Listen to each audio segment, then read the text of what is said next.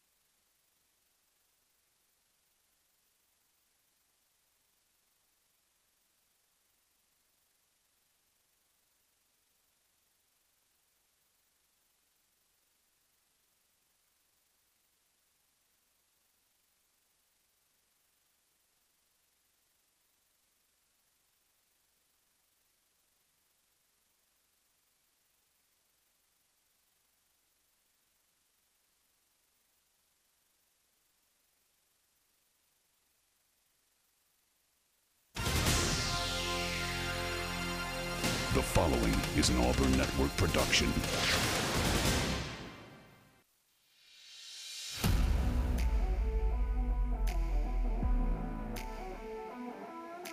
You are on the line, live on ESPN 106.7. Auburn Opelika's sports leader. Online at ESPNAU.com or on the ESPN 106.7 app. To be on the line, call in at 334-321-1390 or toll free at 888-382-7502. You are on the line with Jacob Goins and Carter Byrd. You're on the line here on ESPN 106.7, Auburn Opelika Sports Leader. Happy Wednesday, everybody. Hope you're doing well as we are almost halfway through the week here on ESPN 106.7. This is the Wednesday edition of On the Line, the show that tells you like it is and holds nothing back. I'm Jacob Goins. Alongside me, as always, is Carter Byrd here in the ESPN 106.7 studios. Hope you're all doing well on this Wednesday, June 21st, 2023. We are 73 days away from kickoff of Auburn football, so we will continue that countdown every single day, and it will be here before you know it. I promise you that. But Carter, happy Wednesday, man. Hope all is well with you. Yeah, everything's good. I mean, excited to be here. I mean, it's maybe we're gonna stop getting rain in Auburn. It's cloudy, so I don't know. Too hopeful. I looked at the hourly, and it's supposed to rain at some point this afternoon. And if I was a betting man, I would sprinkle a little friendly wager, as some of our listeners have told us they like to do, on it's going to rain this afternoon. That would just be my assumption, is that it's probably going to rain. I'm tired of it. I'm over it. Yesterday, though, last night, dude, did you see what the sky looked like last night in Auburn for like 20 minutes when it was storming like crazy? Yeah, once I got home and got like settled. I mean, you've seen my backyard. Yeah, it's not exactly well designed. It all funnels to the middle at the place that I live right now, and I guess the ground had enough of the water over the past 4 or 5 days. In that 20 minutes, the entire backyard was underwater. Nice. Well, from where I live, the sky last night for about 20 minutes, when it was thunder and lightning, wind was going crazy, the sun was still I guess it was still setting, and the entire sky had an orange haze over it. You know what the pictures looked like from New York like a few weeks ago from all the smoke? That's what it looked like in Auburn. I don't know if anybody else saw that or if it was just, I don't know. It looked insane, though. I took a bunch of pictures and videos. It was really, really crazy. The thunder's going crazy. Lightning's going crazy. It's raining like everything. And the sky was a bright orange. And it was just really, really neat to see. I didn't really know what was happening. I was just standing in my front door, just kind of looking outside, because I was just in amazement of what was happening. But it has been raining and thunderstorming for what seems to be the last 6 months. Hopefully that will eventually go away at some point. But we are going to talk some sports today. Got a lot to cover here on the Wednesday edition of On the Line. Want to come back to the official visits conversation we were having with Lance Daw yesterday. We got sidetracked a little bit, which is totally fine. We had great conversations, but I do want to go through the entire official visit list and get our listeners caught up in case they have forgotten who has been here, the 5 stars, 4 stars, 3 stars that have been on campus for official visits for Auburn football. We also believe that Jack Hutton will be calling in at about 2:15. He wants to talk a little baseball and official visits and recruiting with us as well, so we'll talk to him coming up around 2:15.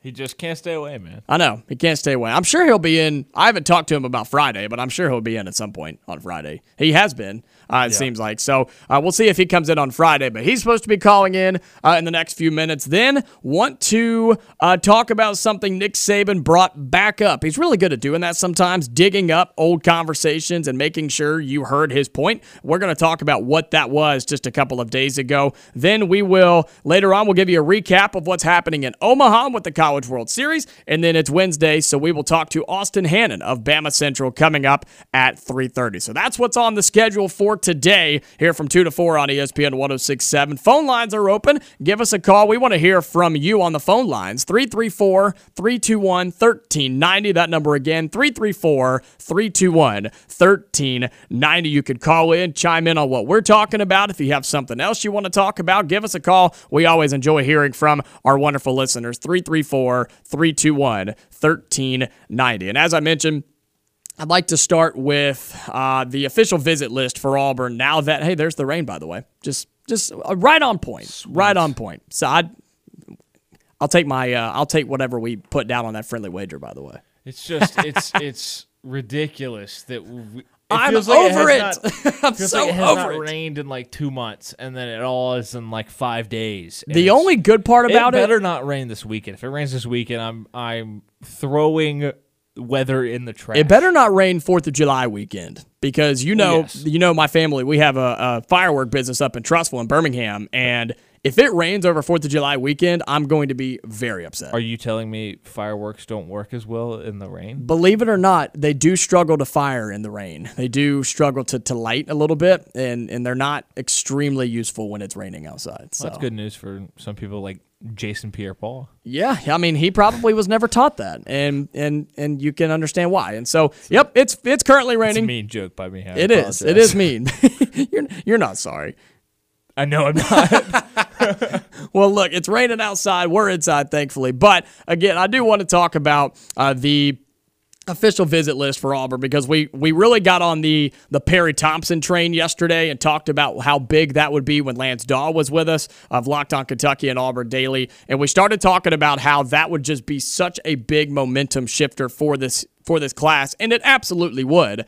But he's not the only one that's taken an official visit. And we really got on the conversation about how everybody that comes to Auburn, whether it be an official visit, unofficial visit, camp, 7-on-7, whatever it may be, since Hugh Freeze has gotten here, pretty much the same reaction from every recruit that's been here. They talked about how much fun it was. They talked about how much of a family atmosphere it was, how important they felt, and just the family atmosphere they felt with the guys on the team and the coaches and stuff like that. And I think that's extremely important to remind our listeners about is all of the people who have come to visit Auburn have said that. And so I think that's important. But, man, you look at this list of all the guys that have taken official visits. They have used up one of their official visits, and they came to Auburn, who used up one of their official visits, and that's the bigger deal now. Right. Is Auburn has every school has X number of official visits.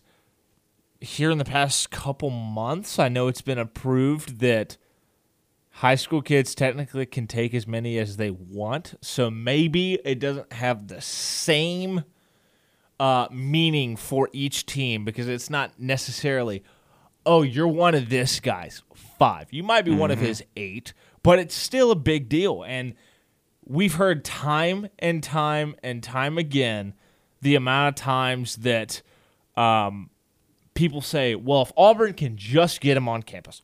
Well, now with guys not having to worry about the number of official visits they take individually, Auburn can get those guys on campus, and I think that Auburn's a place that will see the fruits of that more often than some other schools. And with that conversation about just getting, you know, because we talked about that for a while when Hartson was fired and when Hugh Freeze was first hired, that was the message was, okay, just get them on campus. Bring them to Auburn and let them figure it out for themselves. We talked about that since the beginning of time when it comes to Auburn University, where if you get a recruit on campus, you have a good shot. The worry was, and I believe we had a little bit of this talk yesterday with Lance, the worry was getting kids to come back. The worry was to get kids to come to Auburn because of the sour taste they had in their mouth or the bad word that was going around about Auburn because it was not in a good spot. And so the mindset of just get them on campus, sure, it meant just get them on campus because they'll fall in love with Auburn, but it also meant just get them on campus because we're struggling to get recruits on campus right now. That's not the case anymore with Hugh Freeze. So I think you can almost get rid of that mindset to an extent. I still agree if you get them to Auburn, there's a good chance you're going to be in their top 5 or whatever because of how special Auburn is and the things that are going on here right now. But the worry of getting recruits on campus, I don't think is a worry for Auburn anymore under Hugh Freeze. I just don't. No, I mean, I with the effort the staff puts in, and we've talked a lot about it, the impact that they make, the impression that they make, how much time they spend with these guys, how they come across as genuine, family-oriented, and that was a big talking point of the visitors this past weekend.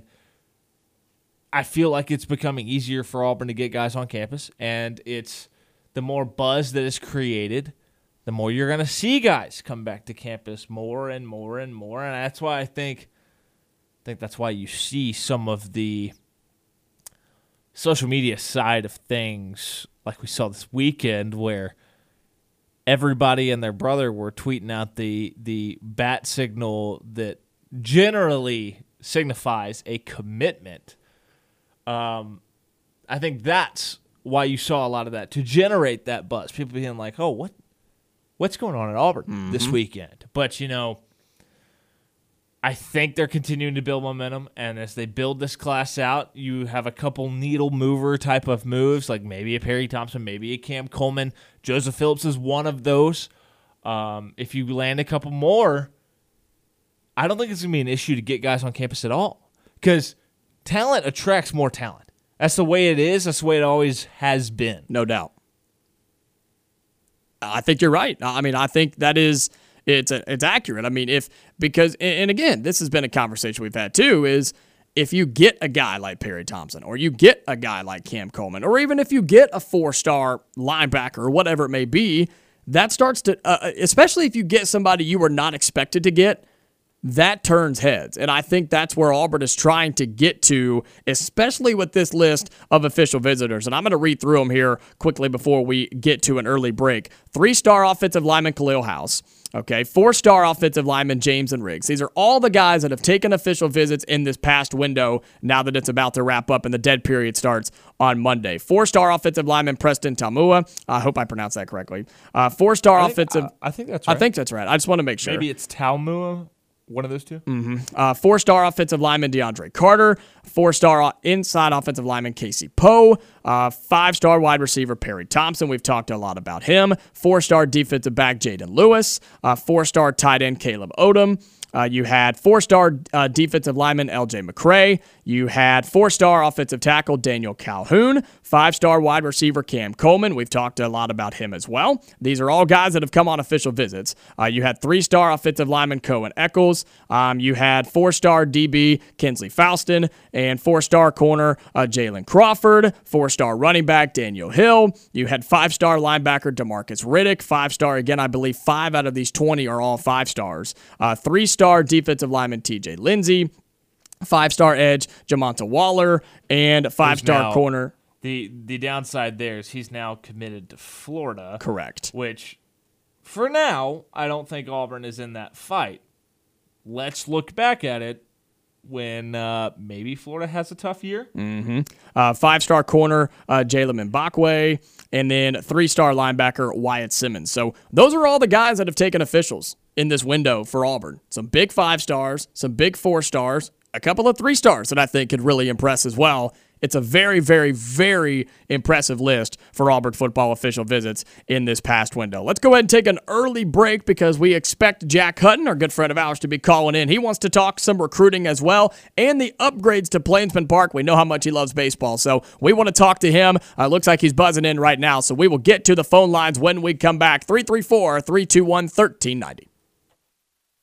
Right near you, there's something big happening. Seniors from all over Leake and Russell counties are gathering at senior centers and having a great time. With activities and hot meals provided by the Lee Russell Council of Governments, there are 8 senior centers throughout our area. One close to you in Auburn, Opelika, Beulah, Bochapoca, Smith Station, Hurtsboro, Phoenix City, and Fort Mitchell. If you're lonely or need a break, visit a senior center. It can be a game changer for people aged 60 and over. Open Monday through Friday, 9 to 1, having activities, a nutritious hot meal, exercise, information, and fellowship with other older adults may be just what you need to brighten your days. Transportation is free from your home and back by LRPT. Just call ahead to schedule. There's so much good happening at senior centers. Find out how you or a senior you care about can participate, or you can volunteer. Call Lee Russell Council of Governments, 334-749-5264. Information is just a click away. At AOTourism.com, find out what many a publication deem as one of the best places to live, to work, and even raise a family. And yes, even retire right here in Auburn and Opelika. You can explore what the area has to offer with their world-class hotels and restaurants. As for recreation, well, the possibilities are endless. You can even check out available meeting space. Eat, stay, explore, play, meet, and visit AOTourism.com. Individuals and businesses with tax problems, listen carefully. If you owe over $10,000 in back taxes or have unfiled tax returns, U.S. Tax Shield can help you take back control. The IRS can seize your bank accounts, garnish your paycheck, close your business, and file criminal charges. Our team of tax attorneys can stop collections and get you protected. U.S. Tax Shield offers a price protection guaranteed quote to get you protected today. U.S. Tax Shield is A-plus rated with the BBB, so call 800-494-6139. U.S. Tax Shield, 800-494-6139. Individuals and businesses with tax problems, listen carefully. If you owe over $10,000 in back taxes or have unfiled tax returns, U.S. Tax Shield can help you take back control. The IRS can seize your bank accounts, garnish your paycheck, close your business, and file criminal charges. Our team of tax attorneys can stop collections and get you protected. U.S. Tax Shield offers a price protection guaranteed quote to get you protected today. U.S. Tax Shield is A-plus rated with the BBB, so call 800-494-6139. U.S. Tax Shield, 800-494-6139.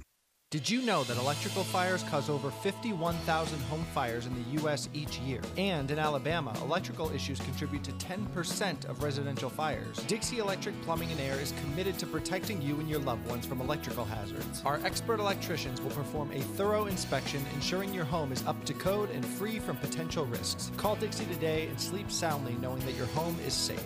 Remember, electrical safety starts with you. License number 15033. You are on the line on ESPN 106.7.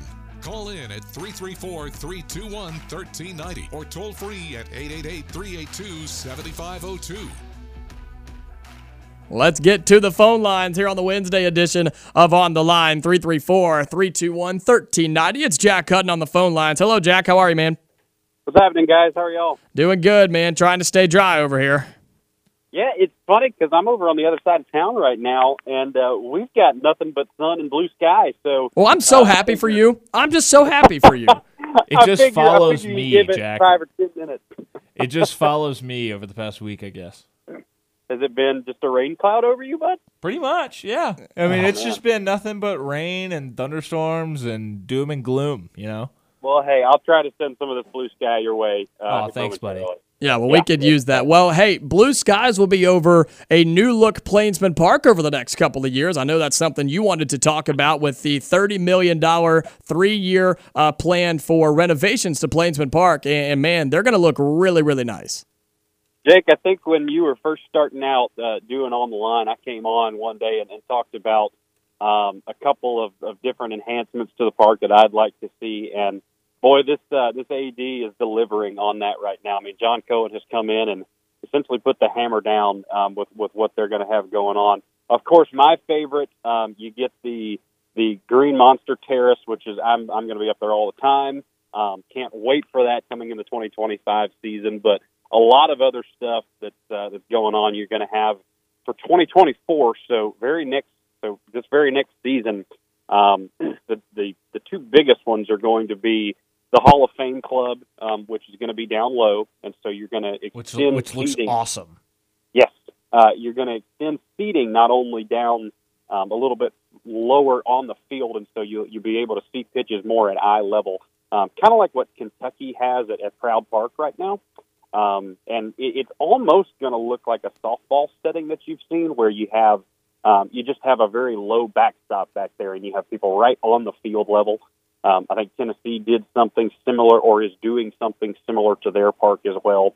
And so that's going to be neat. But you've also got in that same area, you're going to have a club that you can go inside, and it's going to be more premium seating. And so you're going to have people going in and out of, concessions and indoor things. And so just a really cool facility that they're setting up there. And then the second thing that I don't think there was a rendering on or anything like this, but the enhanced right center field terrace. And so I think they were calling it Yetiesburg a few years ago when you had the students out there for the regional. But you're turning the bullpen out there. I think the visitor's bullpen, you're going to turn that 180 degrees. So you're perpendicular to the field, and you're going to make that whole right center terrace bigger. And what you're also going to do is create a little ramp out there that I think is going to help keep your crowd noise kind of inside the park rather than escaping. So going to make it a little bit louder and help to get a couple more bodies in there. Jack, with the seats on top of the Green Monster, and they're not even seats. It's more like you said, the terrace and that Tiger Terrace being extended. Do you like that they're doing it that way, where it's not physical seats like you see at Fenway Park in Boston, where it's going to be now just a big open space where people can kind of mingle, hang out, and drink and talk and just kind of take in the game as they like to? You know, I think I would have liked to have seen a couple of seats up there, just for like a premium seating option. Either that, or if it wasn't necessarily in high demand, just, you know, a general admission option to where you can see home run balls fly into the seats. I think that would be cool. However, I think the biggest thing with this is you've got now, you've got a viewing section that's unlike anything else in college baseball. It's up on top of a monster, and I know that I think Vanderbilt has put out some renderings that they're planning on doing something similar. I don't think the date on that has been confirmed as to when they're going to do that. And so, I don't know, maybe you're getting a race to who's the first that's going to put a Fenway wall or a Fenway seating section up there. But regardless, I think this is something that is going to be really good for the program in terms of being the only stadium in the country to have a feature like this, maybe for a short time. I mean, that's going to draw fans. That's going to draw recruits. You're going to get a lot of different people coming in that may not have come seen it otherwise. Essentially, it's the, hey, come see our version of your Fenway seating that you're not going to get just about anywhere else in the country. Really cool idea. I love a couple of the other things that they're doing, like the first base club down the right field line. You're going to have a lot of stuff going on, and Plainsman Park's going to look a little bit different here in a couple of years. Something that I know has been talked about is something over the Performance Center. I know that's not in the plans right now. Could that be something down the road we see Auburn look to add to Plainsman Park next? Yes, and I think the opposite angle to that is if you're over the kind of the Performance Center down there, what you're also taking into account there is you have to get some sort of connecting terrace that goes from that first base club, which is now going to be down the right field line. You'd like to connect that, and so I think that the biggest thing for that is, you know, how do you connect it on top of the hitting facility or the performance facility, whatever it is down there. So I think that's being talked about, and I think there were renderings for it. I just don't know if there's plans to actually go ahead with it. I think you're talking about the seating beyond the right field fence, if I'm correct. Yes. It was something that was talked about. I think it was a part of the initial proposals a few years back, and the current plans, it does not appear to be on the list of things that they're going to tackle in the immediate future, but I think that that's a place where that's the next logical step for me when I look at Plainsman Park and areas to continue to add. Well, I think the other thing is that you're also keeping in some of these traditions that have become... well, just become traditions at Plainsman Park. You've got, of course, the parking deck. You know, I mean, it was full. I mean, full to the brim with people in the regionals. You've also got the section down the left field line that's just kind of a patio that you can sit out on. I mean, there's a lot of people on there. You know, we three were all watching that game from down there. And so, you know, I think you're keeping some of the same characteristics that you had before, but also introducing some of these more high-end, new-age things that are going to be attractive to, once again, fans, recruits, and it's going to draw some more attention to Plainsman Park. If hosting two regionals in a row didn't before, this is going to do it even more so. So I think big things are on the horizon for this baseball squad, and just really, really happy with what John Cohen has done in his short time as athletic director. Not even a year in, and they're moving ahead with this. Yeah, not even close to like a year in yet. I mean, at this point in time, it'll be until what? Late October was when he got hired, if I'm recalling correctly. But this begs the question, Jack. We've seen recent projects for basketball. We're seeing the plans for baseball. When is something going to happen to Jordan-Hare Stadium? Yeah, and I think that's another question that has become... it's coming on Auburn fans' minds more now just because they're seeing some of these new facility upgrades. And, you know, I don't think that necessarily doing something to Jordan-Hare Stadium to enhance the exterior of it would be all that difficult. Now, I don't know. I think that you probably have some plans in place to go ahead with that at some point, but I don't know necessarily what's holding it up other than just, can we get some of these other sports, the facilities they need as they grow. But yeah, I mean, like you're talking about, I think with Jordan Hare, bricking some of the outside, just the exterior, I mean, just that alone, I think really makes a statement to the rest of the SEC that, this is we're trying to beef up our facilities. This is a nice place. Kind of something that you can bring into recruits and go, hey, look at this new project we've got going on. And from there, you start to kind of build some more success. But, I would like to see that happen.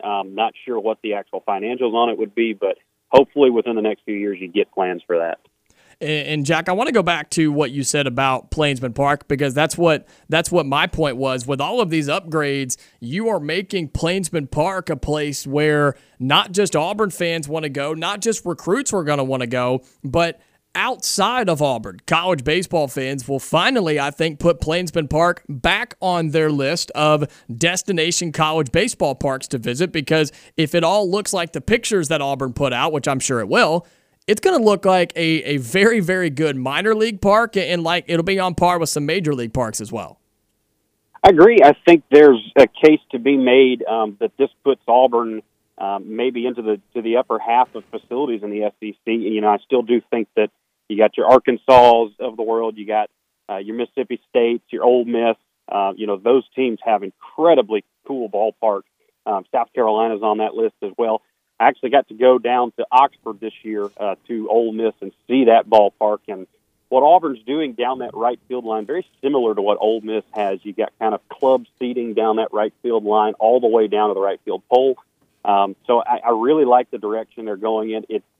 To me, you're doing some catching up to where teams in front of you have already been. Yeah. But I'm telling you guys, and I don't know if this will actually work out this way, but I think that Green Monster Terrace, the seating in just different parts where any other college baseball team has it. I just think that's going to be a destination. You're right, Jake. It's going to make it a destination for college baseball. Jack, are you able to hang on and talk a little recruiting, or you got to get back to work? I could probably stay for a couple minutes. Okay, well, I know you wanted to talk about that as well, so hang on with me. We'll talk with you with some recruiting when we come back. Then he'll dip out. Then I want to get into a conversation that Nick Saban brought up. So all that coming up here on the Wednesday edition of On the Line.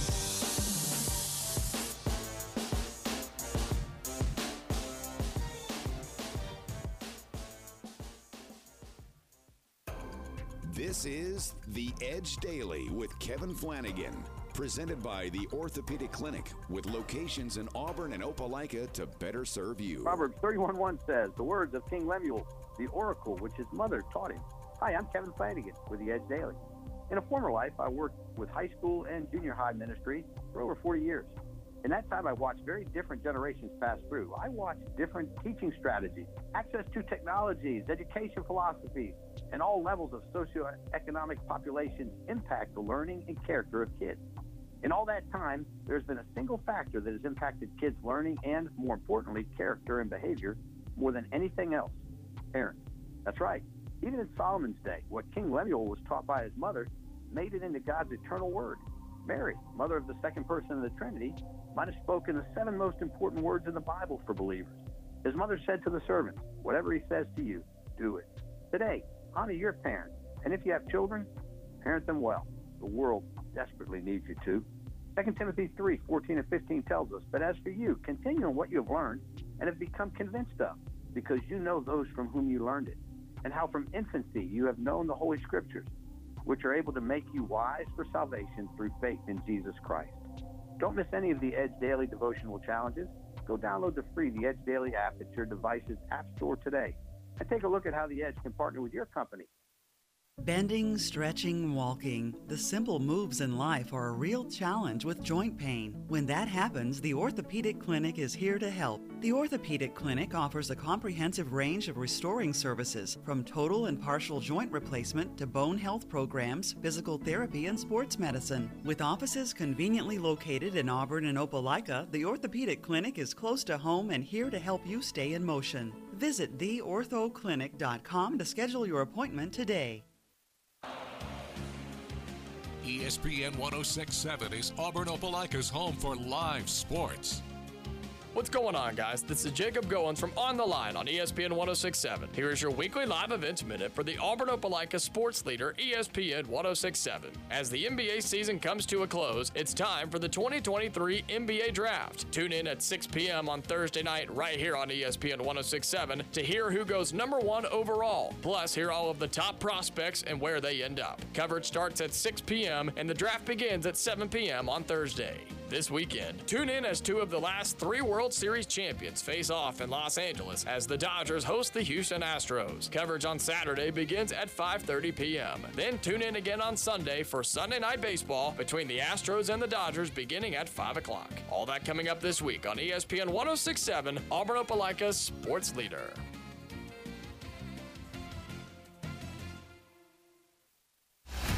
You are on the line with Jacob Goins and Carter Byrd on ESPN 106.7, Auburn Opelika's sports leader. 30 minutes into hour number one here on the Wednesday edition of On the Line, the show that tells you like it is and holds nothing back. We're joined by Jack Hutton on the phone lines, able to stay with us, talk a little Auburn recruiting. I know you haven't been able to join us in the studio, and so we got you on the phone lines. We appreciate you talking to your bosses, getting some meetings canceled, and being able to hang out with us. So what's on your mind about football recruiting, man? Oh, I guess we lost Jack then. I guess we lost him. Either he hung up or we lost him, so maybe he'll give us a call back in just a few minutes. Apologies. Hopefully he didn't get fired. Yeah, he may have gotten fired. Could be. Well, if that is the case, we appreciate his services. And if he did, hop in the car and he can come and hang out with us in the studio. Well, until then, we can... I guess we could start talking about the topic we had in mind. We tried to call an audible, and then it didn't work, so now we're going back to the original game plan. That happens a lot. It does. Yeah, it does. It's fine though. Hey, that's why. Like that day, I kept trying to throw it to Jack, and Jack was just never there. It happens. Don't worry, it happens. So hopefully Jack will call us back because I know he was wanting to talk some recruiting notes that like we were talking about to start this hour, but. Like I said, we'll just roll right on with what was on the schedule. We know with the college football playoff that last year there was, just like there is every year, there was controversy, right? There was controversy about who was in, who was out, and one of the biggest names in college football did not get into the college football playoff, and his team, he felt he deserved that they should have gotten in because they were one of the best four teams in college football. And with that, Nick Saban obviously had his gripes about the college football playoff. He had his gripes about the selection process. He had his gripes about who gets in and who gets out, and are we really trying to get the best teams in? And he brought that conversation back up the other day, and I'm sure we will get to it. Was that Jack calling back in? Okay, let's get back. Hold that thought. Put a pin in that conversation. We'll come back to that. We'll probably start the hour with that. So let's get back to the phone lines, 334-321-1390. Jack, are you there this time? Yeah, I'm finally here. Interestingly enough, apparently when you're sitting in a car coming back from lunch and it gets too hot, your phone goes into temperature mode, so I had to cool it down. Oh, my gosh. Yeah, okay. So how about that story for a Wednesday? Yeah, I played golf like a month ago and left my phone in my car on accident, and when I came back, it took like an hour for that thing to get back online. Yeah, well... Fortunately, was able to take it out the case and kind of wave it around a little bit and do the cool-off, so... I think we're good now. I have a mental image of Jack just like in the parking lot, running around, waving his phone around in circles like it's a magic wand. Well, hey, man, whatever it takes to get Jack on the program. Well, man, you had mentioned you wanted to talk about Auburn football recruiting, and so what's on your mind when it comes to football recruiting? We've been talking the official visit list now that the dead period's coming up on Monday. Yeah, I was going to talk about that. I think the biggest thing that you're seeing right now is it's almost like you've got a lot of these guys who are sitting on the edge of pulling the trigger and making this commitment. And, you know, I know that it's going to still take some time to, you know, get these guys wrangled in. But, I mean, you got your Cam Colemans of the world, Perry Thompson. Casey Poe is another one that I was really intrigued on, was here most recently. A lot of these defensive line guys who are coming in, I mean, I think you're probably going to pick up commitments here soon from maybe a Khalil House, who's an offensive lineman, but also Malik Blockton, I think, is being projected. So a lot of names that have been coming in over the previous few weeks. And I think Auburn is right on the verge of getting some of these guys. But, man, I got to tell you, I am chomping at the bit for Auburn to continue getting some of these guys who are more blue-chip style recruits. Like, you get Joseph Phillips last week, who was such a big get. And you really you're really hoping that momentum continues with getting some of these guys. I do think that for some of these five-star guys, Cam Coleman, Perry Thompson, it's going to come down to the end. You're probably not going to have a final decision until signing day, and even maybe in the years to come after that, as we've seen with a lot of big-time recruits. But I really think that a lot of Auburn fans are kind of chomping at the bit for this to work out in a couple big-time commitments here soon. I think you're going to get it. It's just, once again, we have to continue to be patient. Right, and we've obviously, even when you've been in the studio or just in general, the message from us, and it seems like from pretty much anybody that covers Auburn, the message has been be patient, right? Wait on the dominoes to fall, wait on the snowball to form and start rolling down the hill. And Auburn was stuck on that number 5, right? They were stuck on that 5 recruitments or commitments, I should say, and then they picked up 3 in a week's time span. And so I think with the future as well, yes, patience is everything, but once you get one or two big ones for 2024, then you're really going to start seeing them all come in at the same time. Yeah, I could see that happening, and I think the question is, what's the first domino that's going to fall? The Joe Phillips happened last week, and yeah, that's probably something that helped you out a good bit, but I'm sure there were a lot of Auburn fans that were hoping for commitments to just drop left and right after that. Unfortunately, that's not the way recruiting works, but I do think that it works out in Auburn's favor in the end. It's a big class because it's really the first. It's really the first class that this staff is going to have more than just a couple of months to get everything ready and get everything prepared.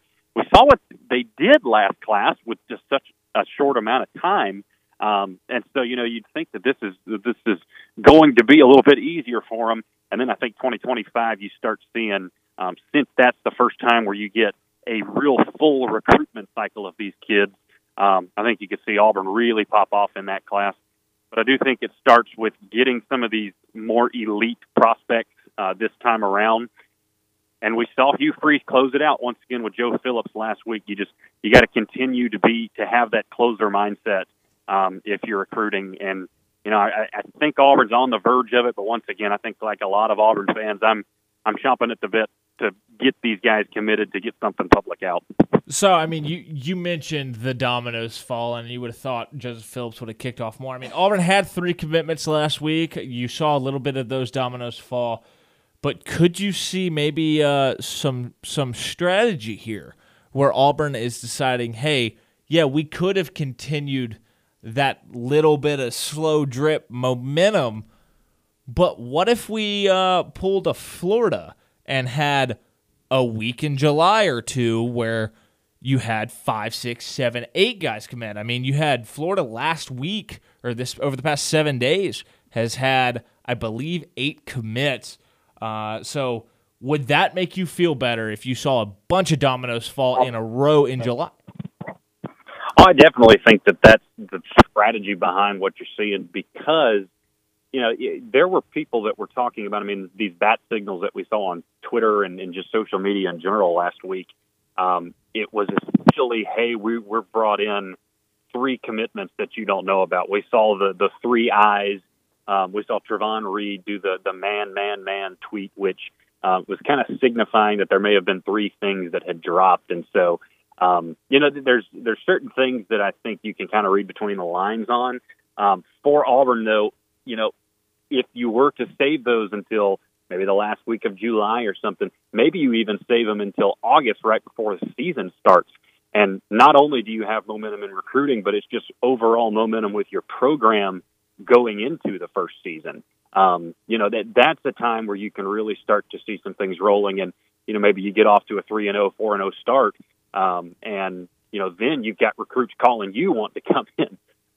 So, you know, yeah, I definitely think that that could be a strategy that this staff is that the staff's utilizing. It's just, you know, when does that happen? I guess is the best question you can ask for. When, at what point in July, at what point here in the next few weeks does that happen? If you're looking for a date, I mean, I think it's got to be Big Cat Weekend, right? Late July. I think Big Cat Weekend's got to be the target for all of this. We know how big the potential of Big Cat Weekend could be under Hugh Freeze this year. I mean, we saw all these different camps and things where double the amount of kids show up that were supposed to. I mean, I think if you're looking for a date, if you're an Auburn fan, when it comes to recruits and more of these, you know, quote, dominoes to fall. I wonder if you get momentum building to Big Cat. Very well could. If you get a bunch of dominoes falling right before it to then have all this momentum going into that weekend. Yeah. What do we think, I guess, is the maximum number of commits that you could get in a week, maybe leading up to Big Cat and then following through that week? I mean, do you think that 8 would be off the table if you can pull, you know, I think you could hit 6? I think you could hit double digits if everything goes well. It'd be pushing it. Double digits feels like a lot. It's a lot, no doubt. I think between the 24 and 25 class, 8 is absolutely on the table. Yeah, I definitely think so too. I think that if you're talking about leading up to Big Cat, maybe that week or maybe those 2 weeks leading up to it, you get, you know, 5 or 6 guys over the course of that week. You really build this momentum, kind of like that Florida model, and then you bring in 2 or 3 during Big Cat. All of a sudden, you've doubled the size of your recruiting class. Mm-hmm. I mean, yeah. So definitely, and you've kind of talked me into it here, Carter, but I can definitely see something like that happening.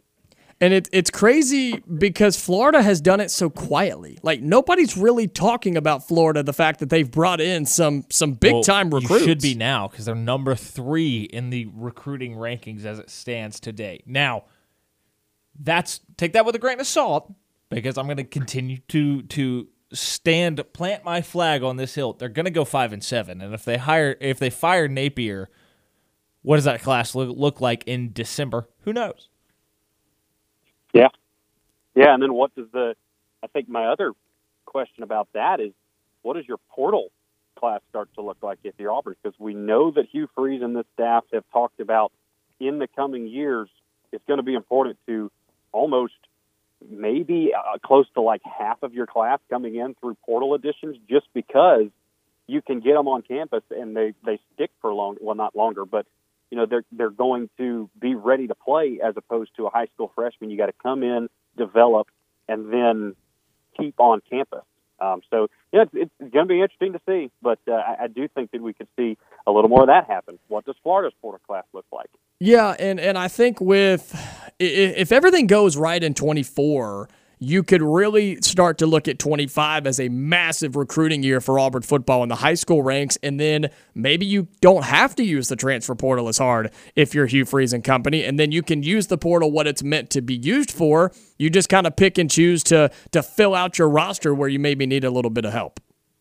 Yeah, great point. SEC talent, it tends to be all over the place, and, you know, I really wonder, and I know we're kind of shooting at a whole bunch of different branches here, but I mean, I really wonder, you know, does the production of some of these guys that maybe are coming in from smaller schools, does that help kind of shift where Auburn focuses on some of these portal talent? You know, do they think that maybe they can go out and find some gems at, you know, North Texas is where they brought in a couple of guys. Jackson State, you bring in Shane Hooks.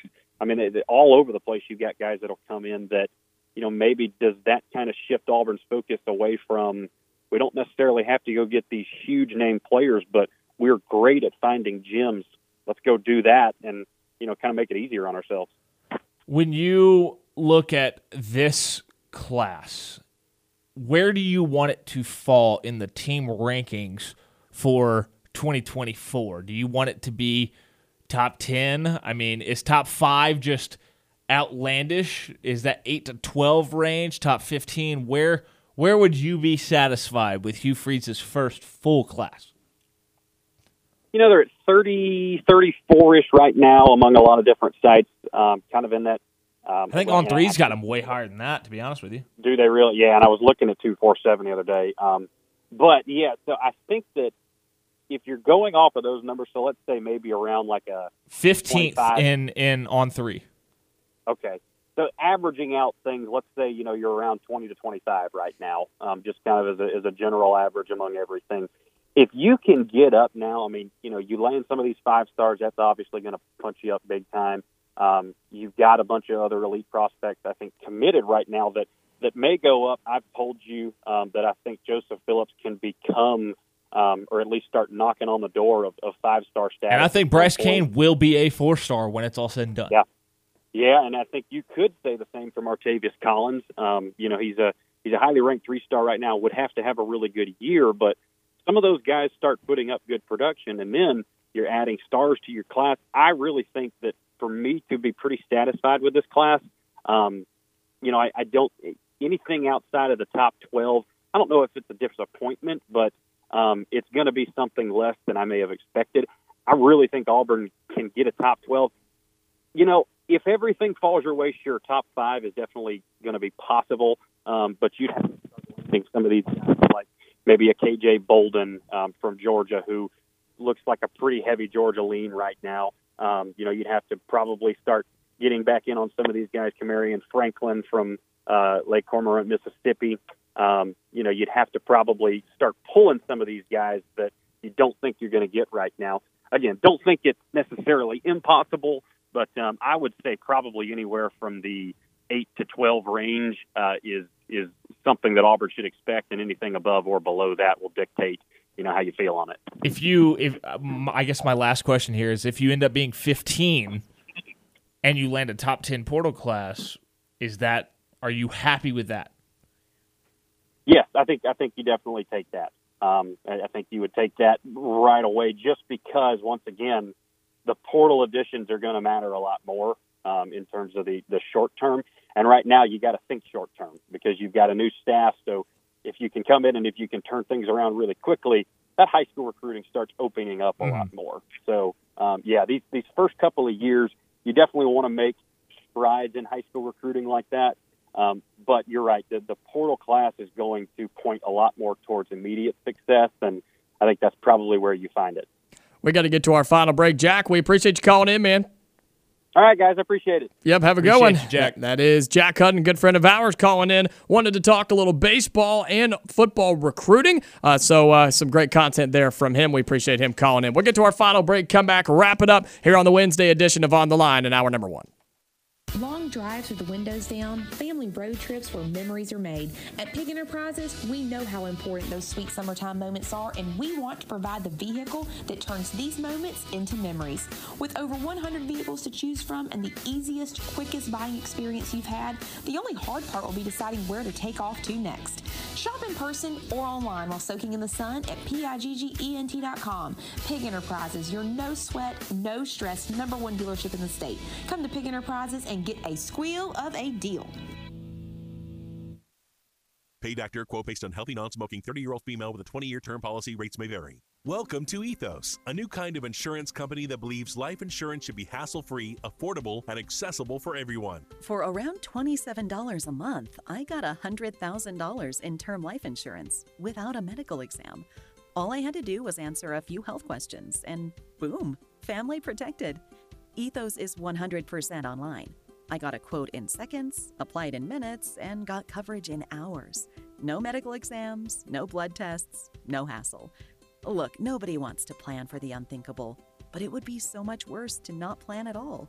It's easy, fast, risk-free, and it's one of the best things I could have done for my family's future. Don't put it off. Ethos, the 100% online, hassle-free way to get affordable life insurance. Don't wait. Get your free estimate today at ethoslife.com. That's E-T-H-O-S life.com. This is Zach Alsterbrook with Alsterbrook Law Group, specializing in family law, criminal defense, DUI, and personal injury. Alsterbrook Law Group can help you. 114 North Knight Street in downtown Opelika, serving Lee County and the surrounding areas for over 10 years. Remember, if you want someone that has your back, call Zach. 737-3718. Big city experience, small town values. Alsterbrook Law Group. No representation is made that the quality of services to be performed is the greater than the quality of legal services performed by other lawyers.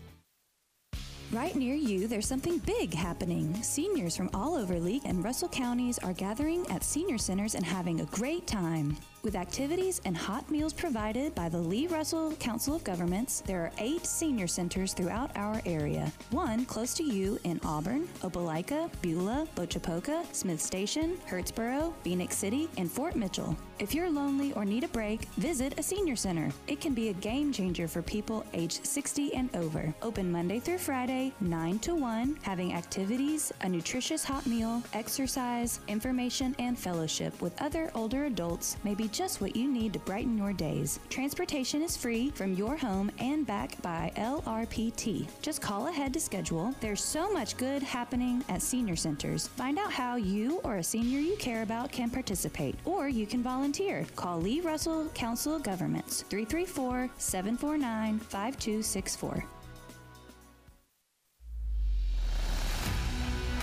You are on the line on ESPN 106.7. Online at ESPNAU.com or on the ESPN 106.7 app. All right, wrapping up hour number 1 here on the Wednesday edition of On the Line. We appreciate Jack Hutton calling in, talking some Auburn baseball with the Plainsman Park upgrades being approved yesterday, and then some Auburn football recruiting. He wanted to give his 2 cents, and we appreciate him doing that. We'd love for you to give your 2 cents or 3 cents or 4 if you'd like to. 334-321-1390 on the phone lines about anything we've talked about, anything you'd like to talk about. I got a couple of minutes here in hour number 1. Coming up to start hour number 2. We're going to talk about the topic that I proposed right before Jack called back in when Nick Saban brought up the college football playoff from last year. Talk about his comments. Talk about whether we agree, disagree, and then the playoff itself and the format where we are and where it's going. So that'll be coming up at the top of the hour at 3 o'clock. But got a couple of minutes before we get to break, and wanted to talk about the Braves a little bit because we haven't talked about them as much recently. I believe we have Lindsey Crosby coming in studio tomorrow, so we'll definitely talk about the Braves with him when he is in studio tomorrow. But hopefully we're talking about it. 8-game win streak. I was about to say, hopefully we're talking about a nice win streak because the Braves have been rolling. You swept the Mets back in the beginning of June. Then you took 2 of 3 against the Nationals. Then you took some against the Tigers. You took 2 out of 3 against them. One of them was postponed. And then you've been on a roll ever since. And you've been, you took care of the Rockies. You win the first game against the Phillies. So the Braves are playing well. And of course they are still one of the best teams in baseball. Yeah, you want to hear something that's also makes it a little extra special for Braves fans out there that maybe don't like the Mets all that much. The Mets started this year 14-7 since April 22nd, and they're currently losing 6-4 to the Astros right now in the 4th inning. Nice. Since April 22nd, the Mets have the 3rd worst record in baseball. 20-31. Wow. How about that? The only teams worse, the Kansas City Royals at 16-37, and the Oakland A's, who were 15-39, which, keep in mind, Oakland also had like a 7-game winning streak in the middle of that. Yeah, they did. Run, for no reason. If you take that out, that's like they were 8-40 almost. It's so bad. What a group for the Mets to be a part of. If you look at the salary of those teams, the A's total team salary, $61.8 million. Royals, almost $4 million. The Mets, $348.16 million. That's ridiculous. So you could take the A's and the Royals, combine them, multiply it by 2, and you're still not at the Mets' payroll, and they have the 3rd worst record in baseball since April 22nd. Yikes. Well, what's also exciting for the Braves, or I guess it's exciting, but it's also maybe nerve-wracking for the Braves, after this Phillies series, you know who you play? The Cincinnati Reds, who are on an 11-game winning streak, by the way. Just so you know, that's what the Braves have coming up as they are in the middle of a series against the Philadelphia Phillies. Stay tuned. Hour number 2 coming up. We're going to talk college football playoff here, and we'll talk about Nick Saban's comments and what he had to say.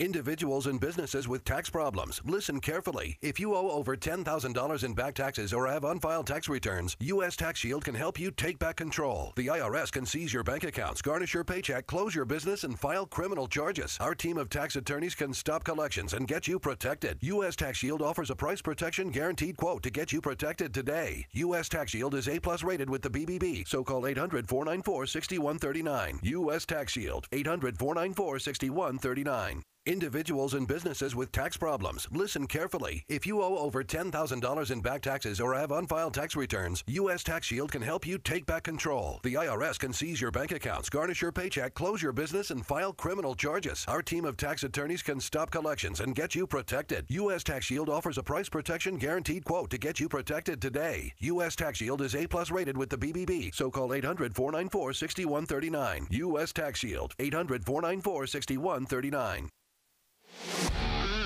Hey sports fans, Jeff Myers here, First Baptist Church of Opelika. Well, the College World Series is upon us, and as always, it never fails to deliver. That's why they call it the greatest show on dirt.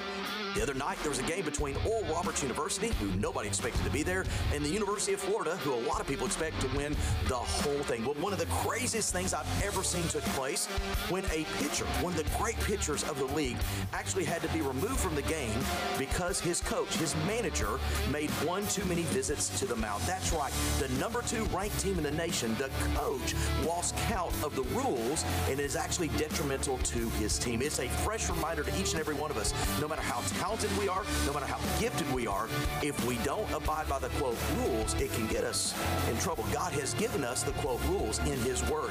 No matter how talented or gifted we are, may we always be those who follow in our adherence to his word. Y'all have a great day. ESPN 106.7 is Auburn Opelika's home for live sports. What's going on, guys? This is Jacob Goins from On the Line on ESPN 106.7. Here is your weekly live events minute for the Auburn Opelika sports leader, ESPN 106.7. As the NBA season comes to a close, it's time for the 2023 NBA Draft. Tune in at 6 p.m. on Thursday night right here on ESPN 106.7 to hear who goes number 1 overall. Plus, hear all of the top prospects and where they end up. Coverage starts at 6 p.m. and the draft begins at 7 p.m. on Thursday. This weekend, tune in as 2 of the last 3 World Series champions face off in Los Angeles as the Dodgers host the Houston Astros. Coverage on Saturday begins at 5:30 p.m. Then tune in again on Sunday for Sunday Night Baseball between the Astros and the Dodgers beginning at 5 o'clock. All that coming up this week on ESPN 106.7, Auburn Opelika's sports leader. ESPN 106.7. WGZZ HD3 Waverly and W294AR Auburn Opelika.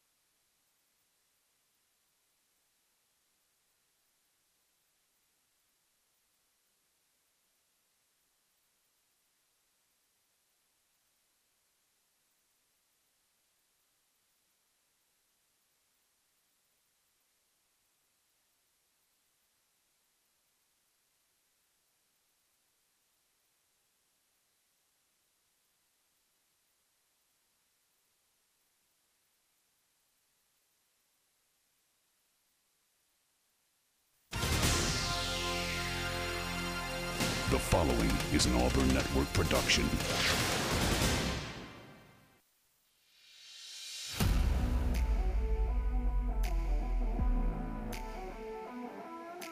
You are on the line.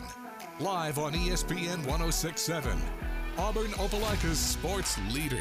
Online at ESPNAU.com or on the ESPN 106.7 app. To be on the line, call in at 334-321-1390 or toll free at 888-382-7502. You are on the line with Jacob Goins and Carter Byrd.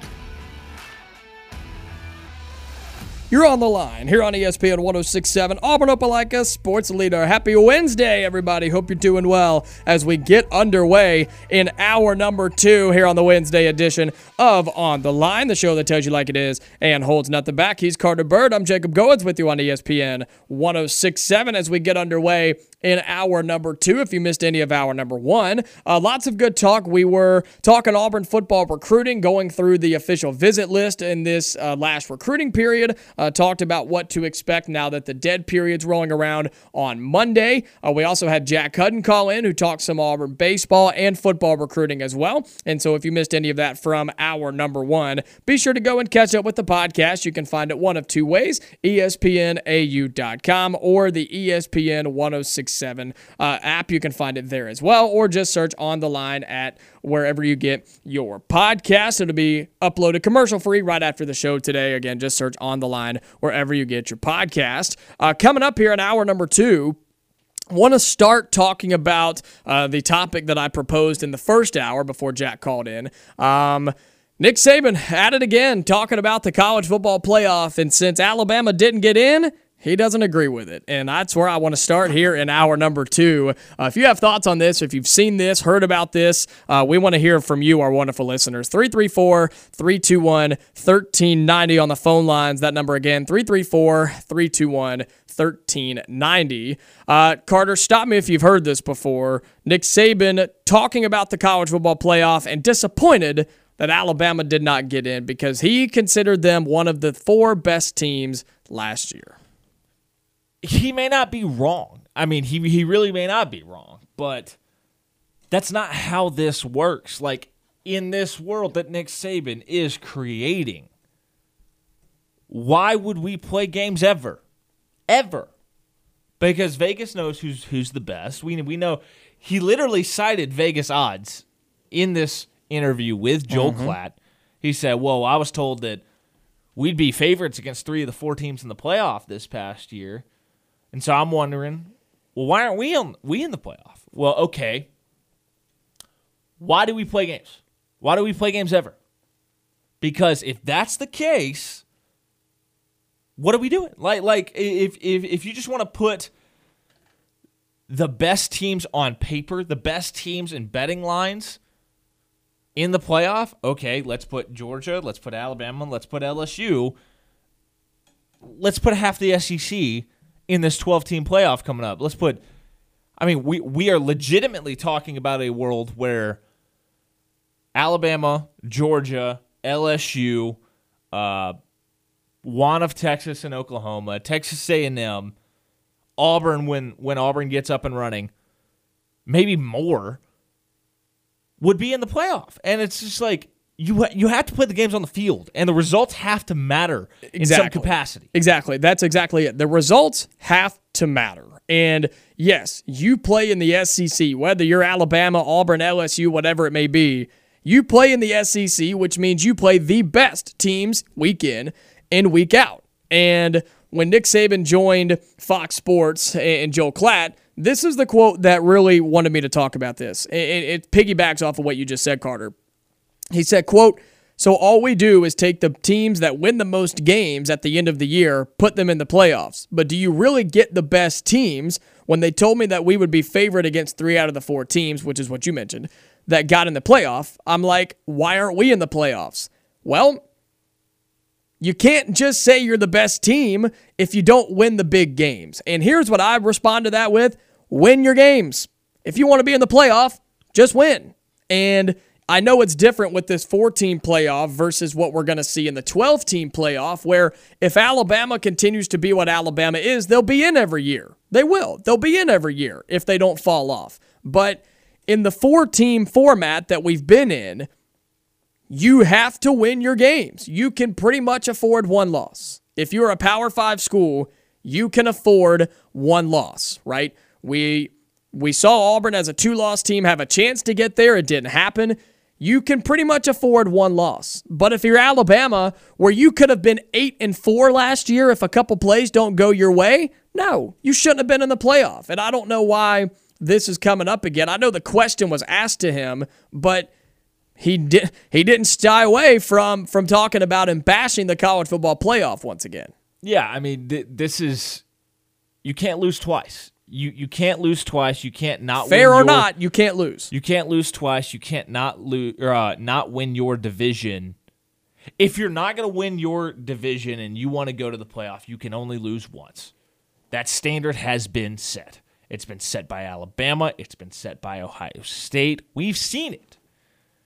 You can't lose twice and not win your division. If you want a chance to make the playoff with two losses, 2017 Auburn it. Have two losses, but actually go win your title game, like Auburn did not. And then open the door for that one-loss Alabama team to get in. But the games have to matter. Like, we come back to this, is it comes across so whiny when you are like, well, why aren't we in if we would be favored? So what? Yeah, and here's the thing, too. He had this quote. He said, but if you're going to have parity, you have to have a better way of figuring out who has the best teams, not just because you lose two games on the last play of the game, talking about Tennessee, LSU. I don't care how you lost the game. You lost. You lost the game. You lost the kick six. You lost the Iron Bowl off of a kick return. You still lost. Guess what? You lost the game. And so I get the fact that he's upset that they didn't get in because, yeah, they lost two games by a combined 4 points. That's tough. Believe me. And I get it. I understand the frustration, but it's like you still didn't win. That's the biggest thing for me. He keeps coming back to losing games on the last play of the game. Be better. I mean, I don't know what else to tell you. So what makes sports great for so many reasons is the Cinderella story, is the underdog pulling off upsets. Being able to make that run when you're not expected to a championship game like TCU, like, heck, this past basketball tournament. Can you imagine how not fun the NCAA tournament would be if we just said, yeah, you know, like the favored team, the Vegas favorites, they get to just like automatically win their first few. We wouldn't have Fairleigh Dickinson doing what they did to Purdue. Or if you just take the 4-1 seeds. Like, well, we're all playing for the Final Four. Let's just take the 1 seeds and that's it. Oh, you got a 12 seed, but we're not actually going to play. We're just going to take the 1 seeds and send them to the Final Four and we'll crown a national champion. Settle it on the field. Play it out. I mean, it is dumb to complain about not making the playoff when legitimately that Alabama team did not deserve to play for a college football playoff. If Quinn Ewers doesn't get hurt, they lose. They almost lost to A&M. They always find ways to play tough games against Arkansas. But, I mean, heck, dude. That Alabama team, as close as that Alabama team was to being undefeated, that they were just as close to being 8-4. Exactly. And I want to make the statement, too, that if Auburn ever gets in a situation like this where they are left out, will we be upset? Absolutely. But if they had opportunities to win the game and they didn't, then I'm going to say the same thing. I'm going to say tough. Because, look, I feel for Nick Saban in Alabama because he truly believes they were one of the 4 best teams in the country, and I think he has an argument for that. There were some Tuberville years that you had moments where overtime games, late game wild things happen. I mean, a couple of them against LSU that pop into my head where if they go the other way, that Auburn team is in the conversation at the end of the year for potentially an SEC championship and a national championship. Right. But you didn't win the game. You didn't win. Exactly. And your statement's 100% right. Wins and losses have to matter. They have to matter because that's what it takes. You win a national championship. You don't lose a national championship. You're not given a national championship. To be crowned the champion, you have to win. And that's what Alabama didn't do enough last year. And we aren't talking about a situation where it was necessarily a fluke. Like, LSU and Tennessee went toe-to-toe. It was a great game both ways. But there was no fluke to it. There was no glaring, radical missed call by the refs that made it where those teams could beat them. Mm-hmm. Like, stuff happens, you know? And if there was some egregious refereeing mistake that caused Alabama to lose, maybe I'd be a little more willing to listen to your argument. But when you go toe-to-toe with these teams and you just lose, and I know it comes down to the final play, but whenever you're growing up playing, what you're always told is, hey, these games can come down to 5-6 plays that'll happen. You don't know when they're going to happen. They're going to happen somewhere throughout the game. It just so happened that the defining one was the last one in both of those games. But cry me a river about, well, we should have been in the playoff. No, you shouldn't have. And you're not going to be in the playoff this year. And you're probably not going to be in the playoff in 24. Which is why I think we've seen Nick Saban's last, 24, I think they will make the playoff because it's a 12 team. But I think we've seen Nick Saban's last national championship. If you're going to ask me right now, is Nick Saban going to win another one? I would say I'm confident in saying no. Which is fair. And that's a whole separate conversation when you talk about, and we've been talking about it a little bit this week, about Alabama, Nick Saban, how it impacts Auburn and what Auburn wants to do over the next 5 to 10 years. But I think with this playoff conversation and the fact that media keeps bringing it up to Nick Saban because he keeps pouncing on it. Like, here's the rule. If you want it to go away, just quit responding to it. But he doesn't want it to go away, and that's the big thing. And look, it's a guy fighting for his team and his program. Respect to him, right? Respect to Nick Saban for fighting for Alabama, fighting for his team and his program. I get it. He's just wrong. He's just wrong in this instance. And when it comes to what the 12-team playoff will look like, I don't think he will be making as much noise because, like I said, if Alabama doesn't drop off significantly over the next 4 to 5 years, if Saban is still the head coach, Alabama will more than likely be in the playoff every single year because if they're a 2-loss team, they're going to get in. It's just what's going to happen based off of their resume, based off of TV, based off of everything that it comes into. Name brand. Exactly. Alabama will be in a 12-team playoff, and I don't think his argument will exist anymore because he won't have to be upset about it. Until the post-Saban era that Alabama declines, which will inevitably happen in some fashion. They will not – nobody sustains this level of success that Alabama has had for decades and decades. You can – about max it out at 15, 20 years, I guess, if you got the same coach. But when you're moving from coach to coach to coach, eventually a bad hire is made. Eventually a bad hire is made. Eventually there is some drop-off. I mean, you want to talk about an example of this? Boise State. Chris Peterson, and I'm drawing a blank on the coach before him, they built Boise State up into the dominant G5 team in college football. Well, then Brian Harsin takes over, and he's good, but it starts to slowly decline, and then he leaves, and then it declines a little more, and they might be on their way back up. It appears that they will be, but I think that says a lot more about their conference and less about the state of that program. That program, I don't think we'll ever get back to the heights of the Chris Peterson era. That is my opinion of it. Which is, again, that's a fair argument. And when you look at that as a whole, I can't argue that. I will say Trey Wallace, good buddy of ours, friend of the program from Outkick, wrote an article about Saban's interview with Fox. Here's what his final line of the story says. Go check out the article at Outkick.com. Fantastic. He said, this is from Trey Wallace. He said, if you think Nick Saban is complaining about how the 2022 season ended for Alabama, he says, think again. This is the godfather of college football, making sure the same outcome doesn't happen in 2023 if Alabama is on the brink again. And their argument stands kind of, but TCU got destroyed in the championship game. They won in the semifinals, and both semifinal games were fantastic. So yeah.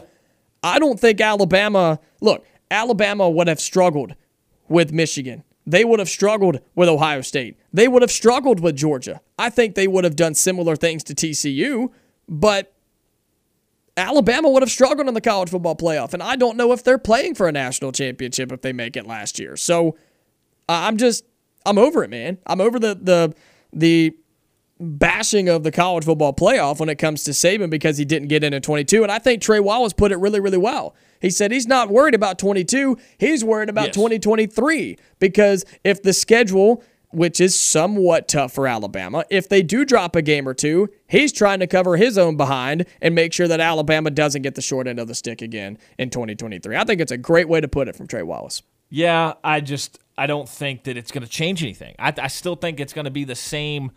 It's the same thing if it plays out the same way. I don't care what Nick Saban said to Joe Klatt. They're not getting in with the same resume. They're just not. Mm-hmm. And if college football goes the way we think it could, with LSU we think is going to be good, Ohio State, Michigan's still going to be good, the ACC could be whatever. You just never know what it's going to look like here in 2023. You've got three schools out of the Pac-12 who I think have a chance this year. Mm-hmm. You've got 2-3 schools out of the Big Ten that have a chance this year. FSU, maybe Clemson out of the ACC have a chance. And then you got three teams out of the SEC that have a chance. Yep.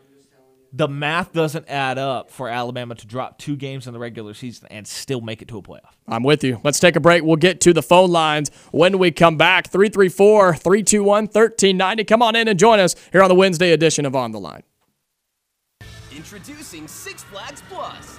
Your pass to a whole year of unlimited visits with access to all Six Flags theme parks and water parks. Plus priority entry, plus parking, plus in-park discounts on food and more.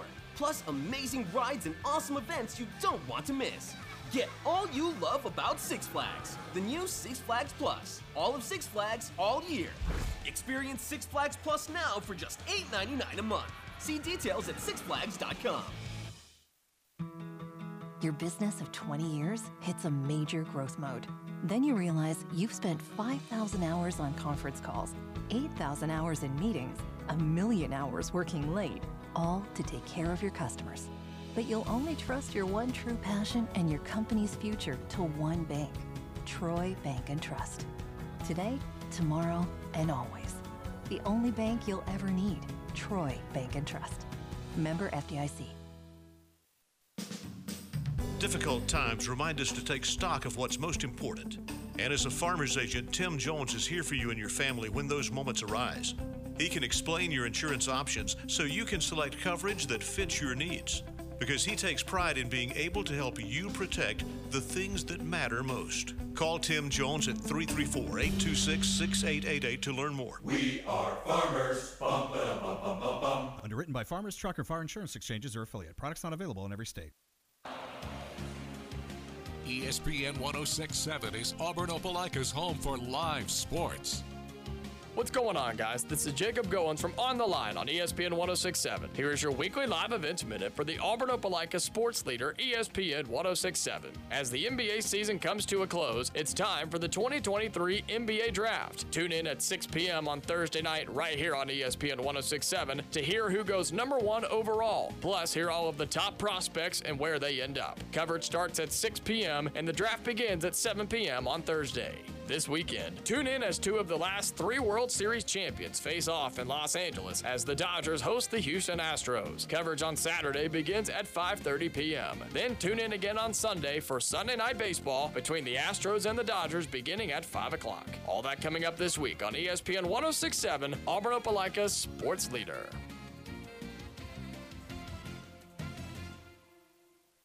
Auburn Networks LLC is looking for organizations that regularly distribute information about employment opportunities to job applicants or have job applicants to refer. If your organization would like to receive notifications of job vacancies with our stations, please notify us at P.O. Box 950, Auburn, Alabama 36831 or at info@aunetwork.com. You can also call 334-826-2929. Auburn Networks LLC is an equal opportunity employer.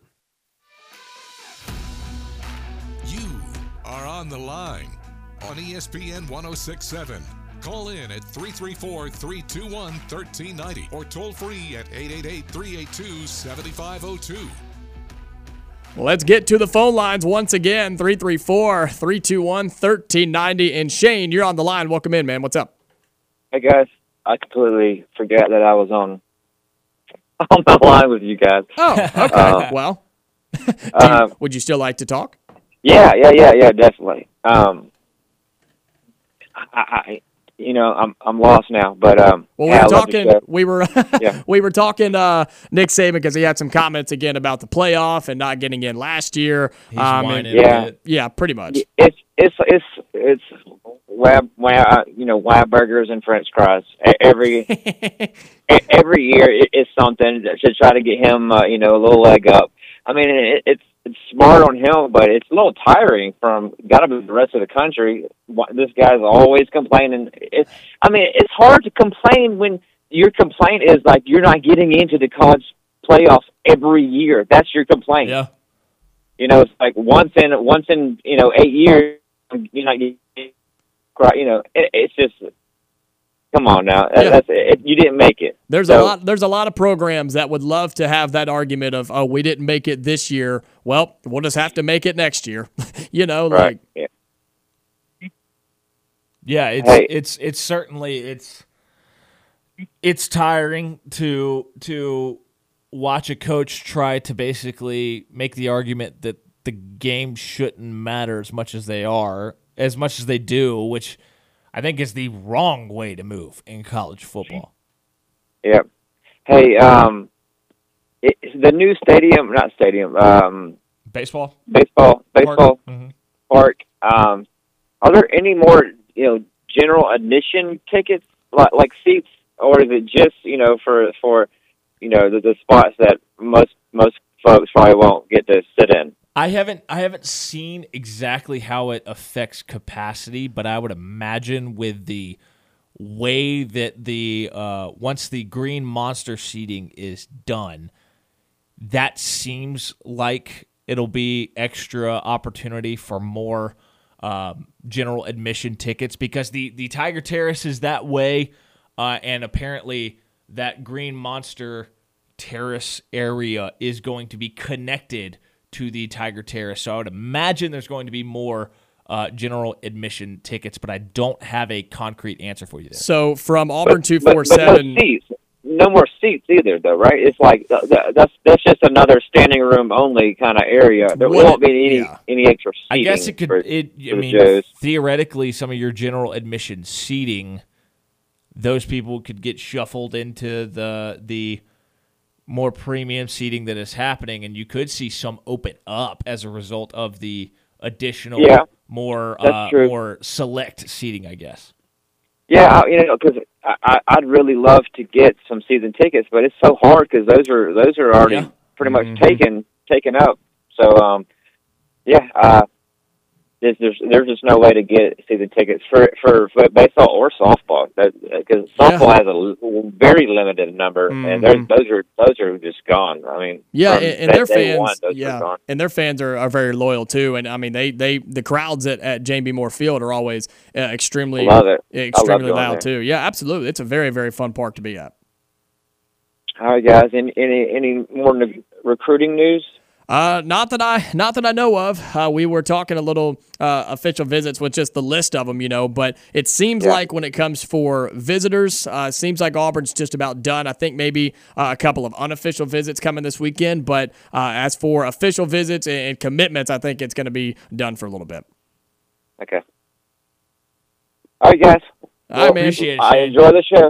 Appreciate the call, Shane. Always good to hear from you. 334-321-1390. Phone lines are open. We'd love to hear from you as well. This was from Jason Caldwell's article on Auburn 247 talking about the top of the Green Monster.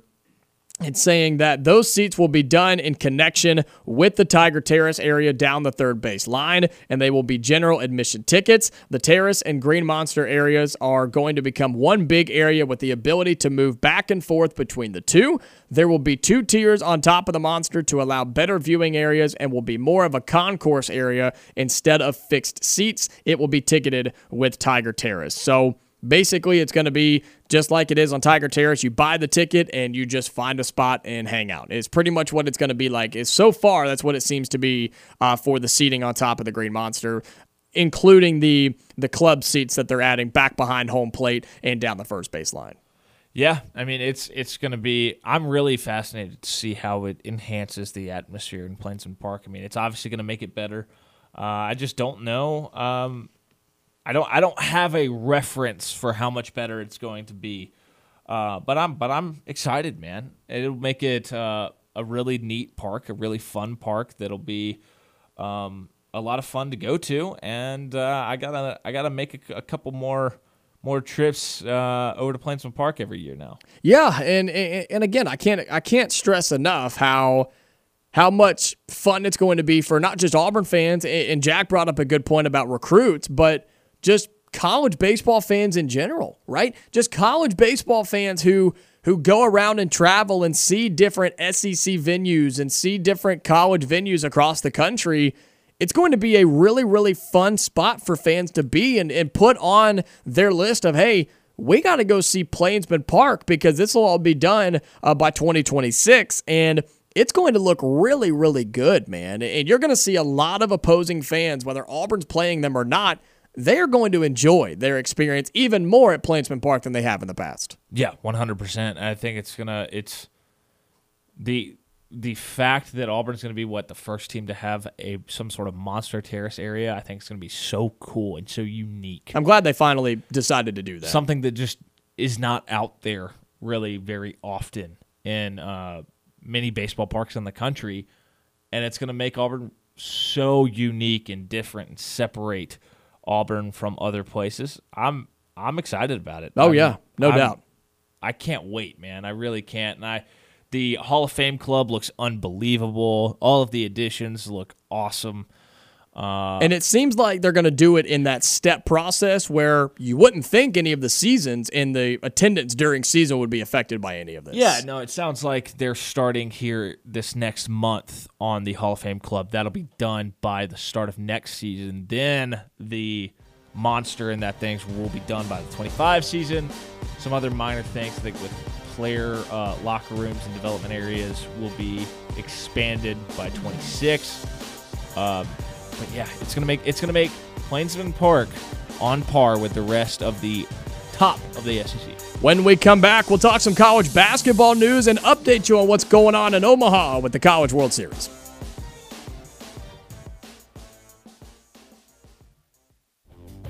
Walk On Sports Bistro puts everything we've got into bringing you game day with a taste of Louisiana. Check out our new menu. Join us for lunch and dig into our mouth-watering Louisiana cuisine like Tuscan chicken, quesadillas, and angry gator tacos. Plus, free mozzarella logs if you get the loyalty app. Walk On Sports Bistro, 3041 Caps Way in Opelika. That's Walk On Sports Bistro, 3041 Caps Way in Opelika.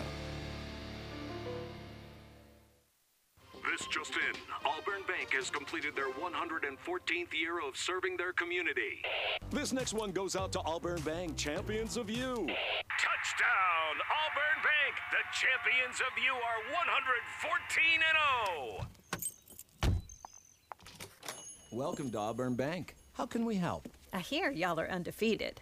Helping you achieve your financial goals is our goal. Visit championsofyou.com to see how we can serve you. Auburn Bank, champions of you. Member FDIC.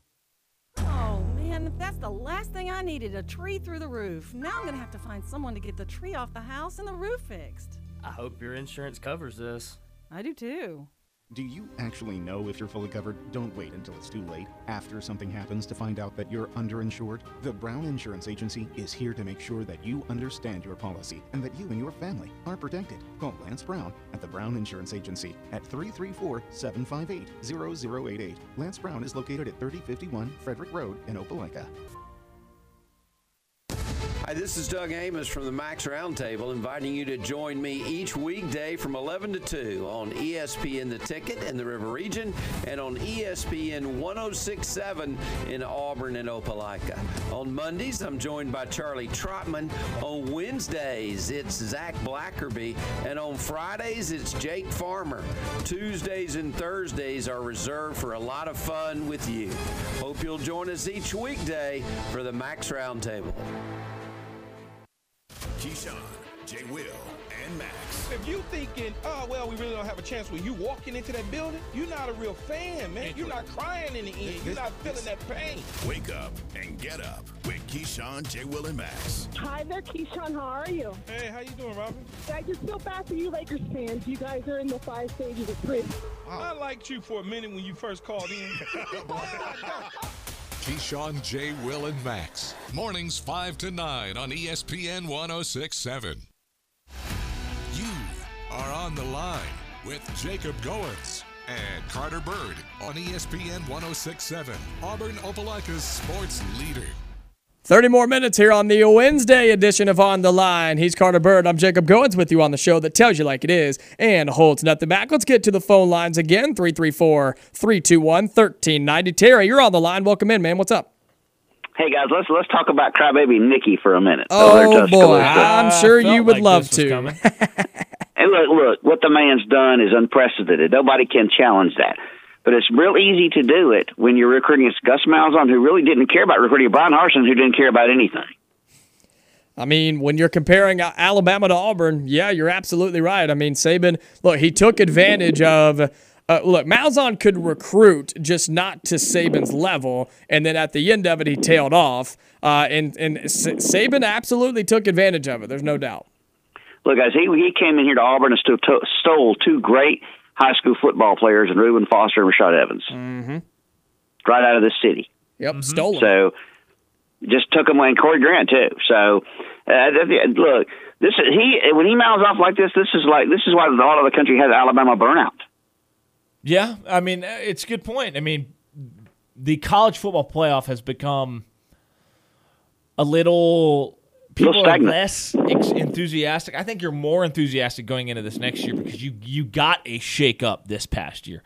You got Michigan in there. You got TCU in there. There was some fresh blood in the college football playoff. But when it was year after year of Alabama, Georgia, Ohio State, those three, and Clemson, it got stale. And I think now you're getting to a point where maybe we're seeing the end of Nick Saban's tenure, and maybe that spot that's typically you can write Alabama's name in with a pencil, maybe you leave it blank, and maybe you see what happens over the course of a year. Well, I think they got more quarterback trouble than people realize. I really do. We'll see. We'll see when it gets here. We don't know, but I mean, when you have to go out and get somebody to transfer portal, and Alabama's been so successful for so long. You can't develop one. That's you've had guys like Tua and Matt Jones and McCarron, all those guys, and you just I'm sorry that's and you. Oh, by the way, you're overlooking this, guys. The offensive coordinator at Alabama, Tommy Reese, that came from Notre Dame. Yep. He thought so much of that guy, he went out and got the guy from Wake Forest to come to Notre Dame, right? Well, wait, hang on. Tommy Reese, are you saying he went and got? What's his name? The Wake quarterback to go to Notre Dame. Well, he'd already left for Alabama, right? I don't think he had Carter. I think he was still there when he made the transfer. I will do some. You have to look and see. I'd like to know that. I've heard both sides of that actually, so I don't know. But look. There's no doubt the man's been unprecedented and successful like this. But when you see, like you said, Carter, when you see Alabama, Clemson, Ohio State in every year, people get tired. Georgia, people get tired of that. They do, and one thing you have to remember, Terry, is the fact that we are about to see a 12-team playoff, right? So that will help tremendously with the engagement, with the excitement of college football in the college football playoff. It's going to generate a lot more energy around college football in the playoff because you're going to see 12 teams in there now, and it will be some different teams, I think. Well, if you want to transfer it to the NFL level, people are tired of seeing the Patriots win everything. Well, so people are starting to pull against Tom Brady and the Patriots, quite honestly. That's Terry, fair. You are correct that I think Sam Hartman enrolled at Notre Dame on January 6th of this year, and I think Tommy Grease left for Alabama in February. And if you recall, that February 3rd, the reason why that happened was Alabama struck out a time or two trying to get some people to come be the offensive coordinator. They went after the Washington OC, and that guy said, you know what, nah, I'm good. I'll stay here with Penix and the Pac-12 and put up big numbers in 2023. So the offensive coordinator at Alabama thought so much of that quarterback, he went out and got another one. It's a good point. I have not heard anybody really discuss that, but it makes me wonder, I mean, what's the state of that Alabama quarterback room? I'm starting to get the feeling that they might just go Jalen Milroe and just let it ride and try to build a system around what he does well. Well, it is what then you're going to play 3 rounds. They might as well switch to the Notre Dame box. Well, I mean, he runs the ball really well. I think you're going to see Alabama really go back to the roots. Smash mouth, run it down your throat mentality. Which is where Nick Saban lives, and that's what he knows best. Remember, which is why he won championships off of, and then he started getting those elite quarterbacks and those elite receivers all over the field. I don't think they have that right now, and I think you're going to see them try to lean on the run game a lot more than we've seen in recent years. Now, do you guys really think that would work again? I mean, I know it worked the first time, but it works when you recruit against Malzahn and Harsin and whoever was Georgia. Who was Georgia? I can't remember. Well, you had Mark Regg there for a while. Mark Regg, yeah. So it worked there. So, I mean, I just think in today's game, he's not going to work as well because, you know, you guys, you know, hit the transfer portal and everything's changed. Yeah, they do. And look, I don't hate. I mean, I'm not judging a team to go and get a quarterback in the portal. Auburn had to do it because they were in a terrible situation. But I'm with you. And look, I've said this once and I'll say it again. I know we're an Auburn station. I know we're talking about Auburn, but I truly believe this, Terry, and all of our listeners. I truly believe that Auburn got a better quarterback in Peyton Thorne than Alabama has on their roster right now. Oh, yeah, I'm with you there, Jacob. I'm with you 100%. I think Thorne is way better than anybody Alabama's got. Now, is the talent around him going to be as good? No. But I think Peyton Thorne is better than anybody Alabama's got, quite honestly. Which is something you have to remember when you see Auburn on the field this fall. And look, I'm not saying Peyton Thorne's going to be just lighted up, be number 1 overall pick in the draft next year, but I just think he's got the experience and he's got some things that Auburn hasn't had in a quarterback altogether in a long, long time.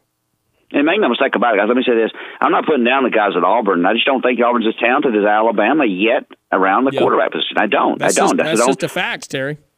I don't want anybody taking me the wrong way. So, Terry, I think we're going to see this year, you're going to see everybody get really familiar with Jalen Milroe and the run game and the following 4 names. Jam Miller, Roydell Williams, Justice Haynes, and the last one being Jace McClellan. All 4 of those guys were kind of top 80 players in the country, 4-star running backs. I think the incoming freshman, is it Jam Miller? No, it's Justice Haynes. He was a 5-star, but they're going to lean on those 4 guys and Milroe, and they're going to. I think that we're going to see an Alabama team this year for the first time in a little while now, try to run for 300 yards a game every game. Well, they better lean on the offensive line a little bit too. Mm-hmm. Yeah, that's very true. And I think that offensive line, there were a couple years there where it got a little rough. I think it's getting a little bit better. They had a couple good signing classes in a row with really talented offensive linemen, and I think you're probably going to start to see the fruits of that bear out here over 2023. Don't make no mistake about it, guys. I hope they lose every game. Have a good day. Appreciate the call, Terry. That is Terry joining us on the phone lines, 334-321-1390. The phone line's still open if you want to give us a call. We'd love for your opinion as well, 334-321-1390. Did I pick up on that you are predicting Milroe to be the starting quarterback for Alabama 2023? I'm starting to feel that way, yeah. He starts game 1? Yeah. Interesting. Yeah. I think Milroe might be the guy. It's just hard for me, and I'm not saying it can't happen. I'm not saying that is like this should inspire a lot of confidence in Alabama fans. I just think that Ty Simpson has turned out to be a dud. at Alabama. And I think that has turned out to be a bust. Kind of like who is the kid who came in, the 5-star that went to like 15 different schools? Wasn't he from like Ohio? Wasn't it?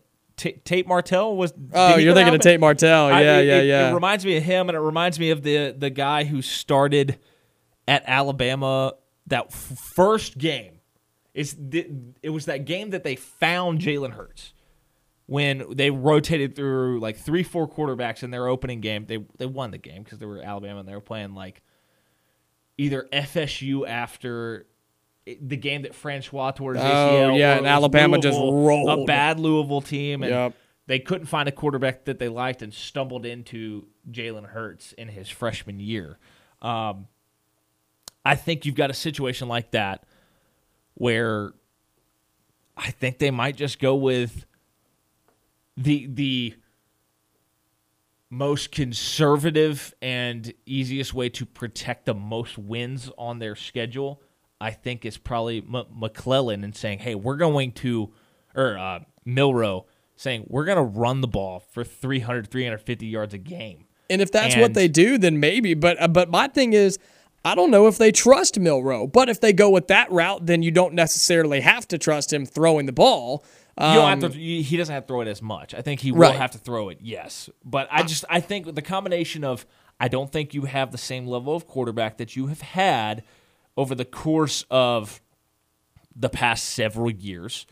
And then you look, I think it was that Southern Cal game in 2016 is the one that I am thinking of, where Blake Barnett, that's who I'm thinking of. There you go. But you saw three quarterbacks go in that game, Cooper Bateman, Blake Barnett, and they found Jalen Hurts as he was the third quarterback to go in. Yeah.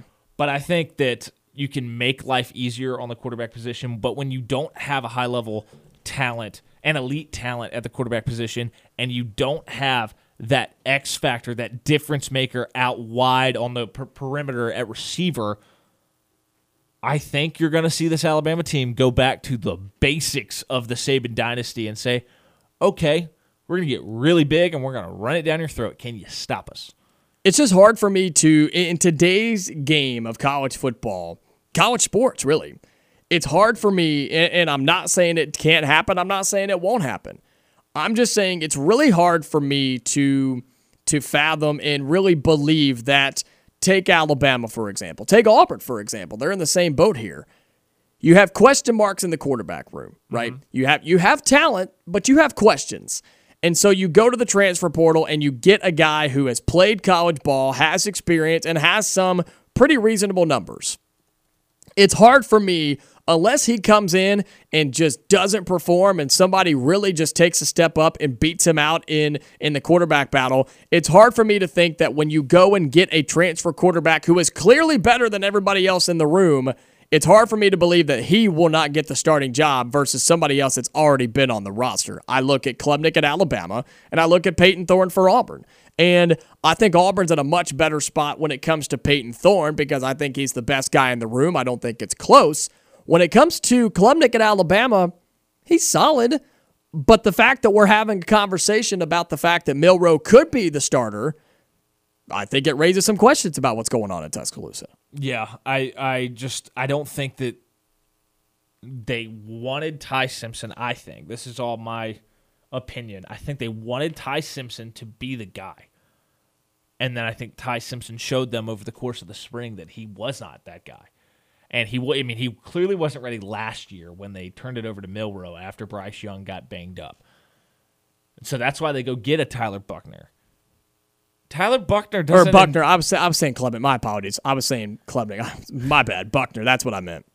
Buckner does not exactly inspire a lot of fear in me if I am an opposing defensive coordinator. Could he be awesome? Sure. But I think right now... I mean, Milroe has a pretty similar level of experience as Buckner, I believe. I don't think Buckner is as experienced as he gets credit for. He's thrown 118 passes in his college career. Milroe? No, that's Buckner. Okay, I was wait a minute. I don't think Milroe has thrown that many fewer. He's thrown 60. I mean, he's thrown half. He's also run the ball 46 times, which in comparison, Buckner actually ran the ball 82 times at Notre Dame across two seasons. Wow. I don't think I realized that he was that active on the ground. And I don't think if he plays at Alabama, I don't think he will be. But we aren't talking about this. We aren't talking about the Robbie Ashford to Peyton Thorne chasm of experience. I'm with you. Yeah, I agree. 7 games to 30 games.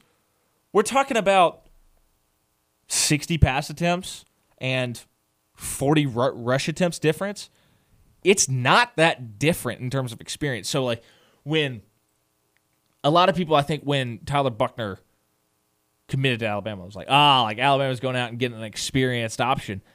He's not all that experienced. Let's be real here. He's just not. And his numbers don't blow you away from Notre Dame. Like, no, they're not the best thing you've ever seen. Let's just be real.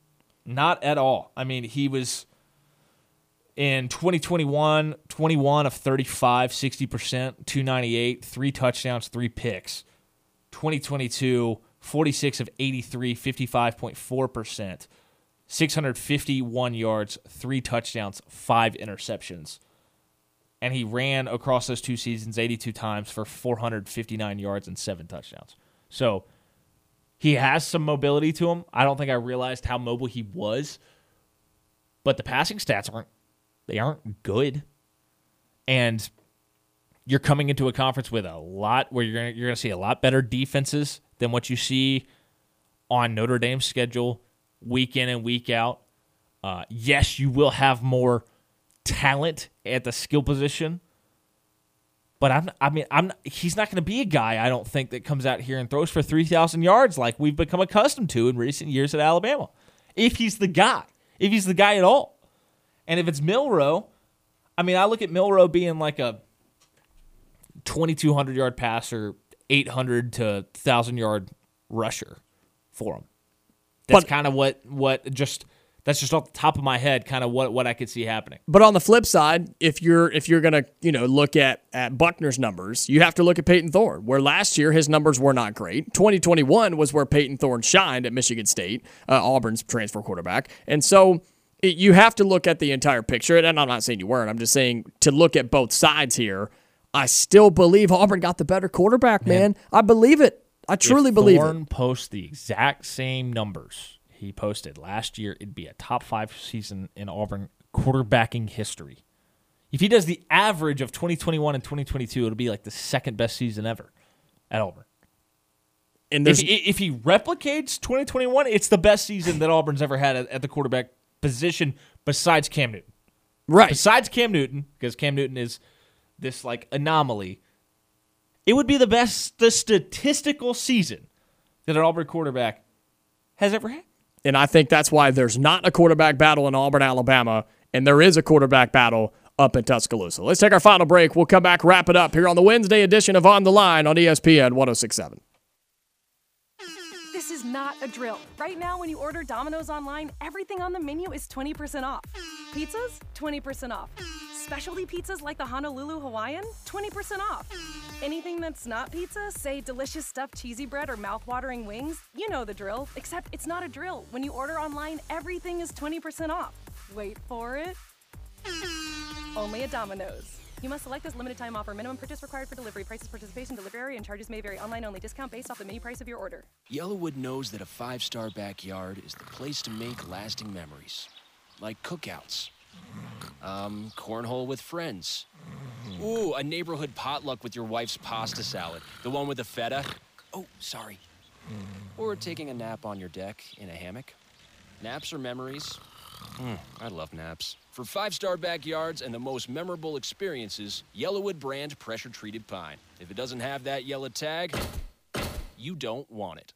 Did you know that electrical fires cause over 51,000 home fires in the U.S. each year? And in Alabama, electrical issues contribute to 10% of residential fires. Dixie Electric Plumbing and Air is committed to protecting you and your loved ones from electrical hazards. Our expert electricians will perform a thorough inspection, ensuring your home is up to code and free from potential risks. Call Dixie today and sleep soundly knowing that your home is safe. Remember, electrical safety starts with you.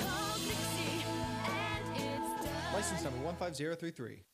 The Edward Via College of Osteopathic Medicine in Auburn is dedicated to its mission of transforming medical students into caring, compassionate physicians. VCOM partners with Auburn University for student activities, shared learning experiences, and research opportunities. Students are instructed in a hands-on learning environment by outstanding faculty members that are dedicated to student success. VCOM is working to improve the health of Alabama's citizens by increasing the number of primary care physicians throughout the state, especially in rural and underserved areas. Find out more at vcom.edu.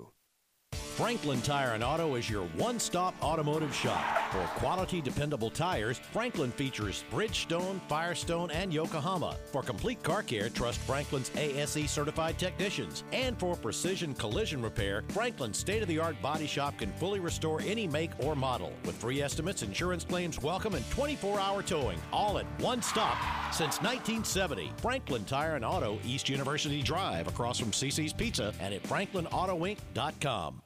It's been said that when someone you love has Parkinson's, you have Parkinson's. The Parkinson's Foundation knows that the disease doesn't just affect the diagnosed. It affects everyone who supports and helps care for them. If you have questions, the Parkinson's Foundation has answers. We can help you understand the disease and give you tips for living a better life. Find your answers at parkinson.org or call 1-800-473-4636. The Parkinson's Foundation. Better lives together. You are on the line on ESPN 106.7, online at ESPNAU.com or on the ESPN 106.7 app. All right, wrapping up the Wednesday edition of On the Line. Jacob, how are you doing? I'm depressed. I really am. I'm depressed, man. The Celtics, If you're a regular listener, you know, Jacob is a Celtics fan, and they just traded Malcolm Brogdon to the Clippers, and in return got Kristaps Porzingis. Yeah, Kristaps Porzingis. Have fun with that, buddy. Yeah, oh, dude. How are you going to feel when he tears his ACL in the first week? Whatever. I don't expect him to be an impact anyway.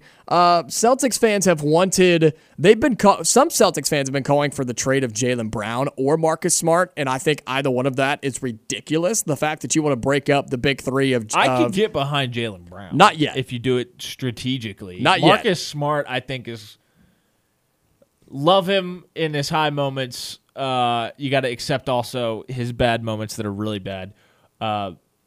He feels Boston to me. He does. Yeah, he does. And here's my thing on Jaylen Brown.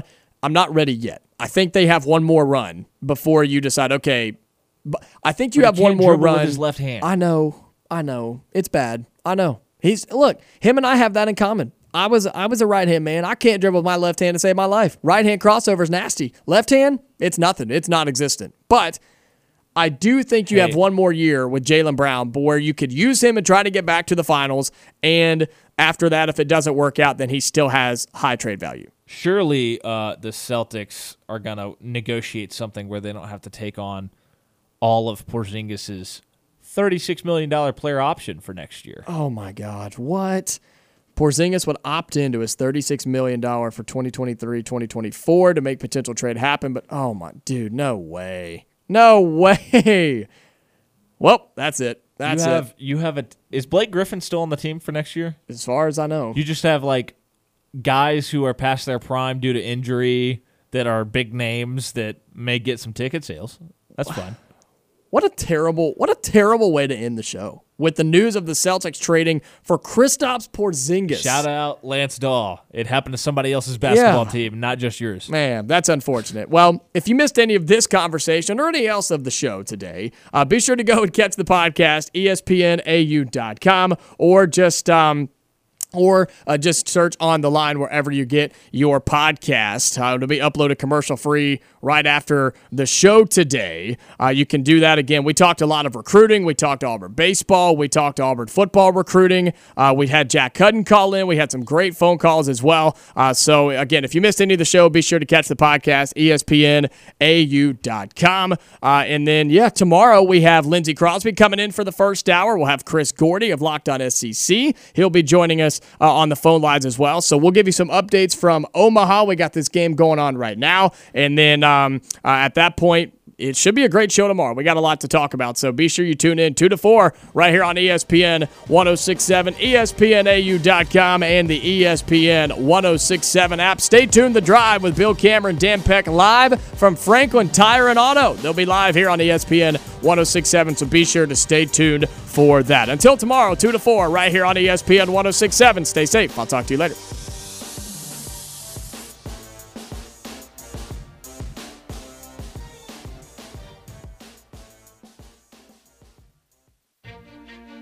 This is Clay McCall here from University Ace Hardware.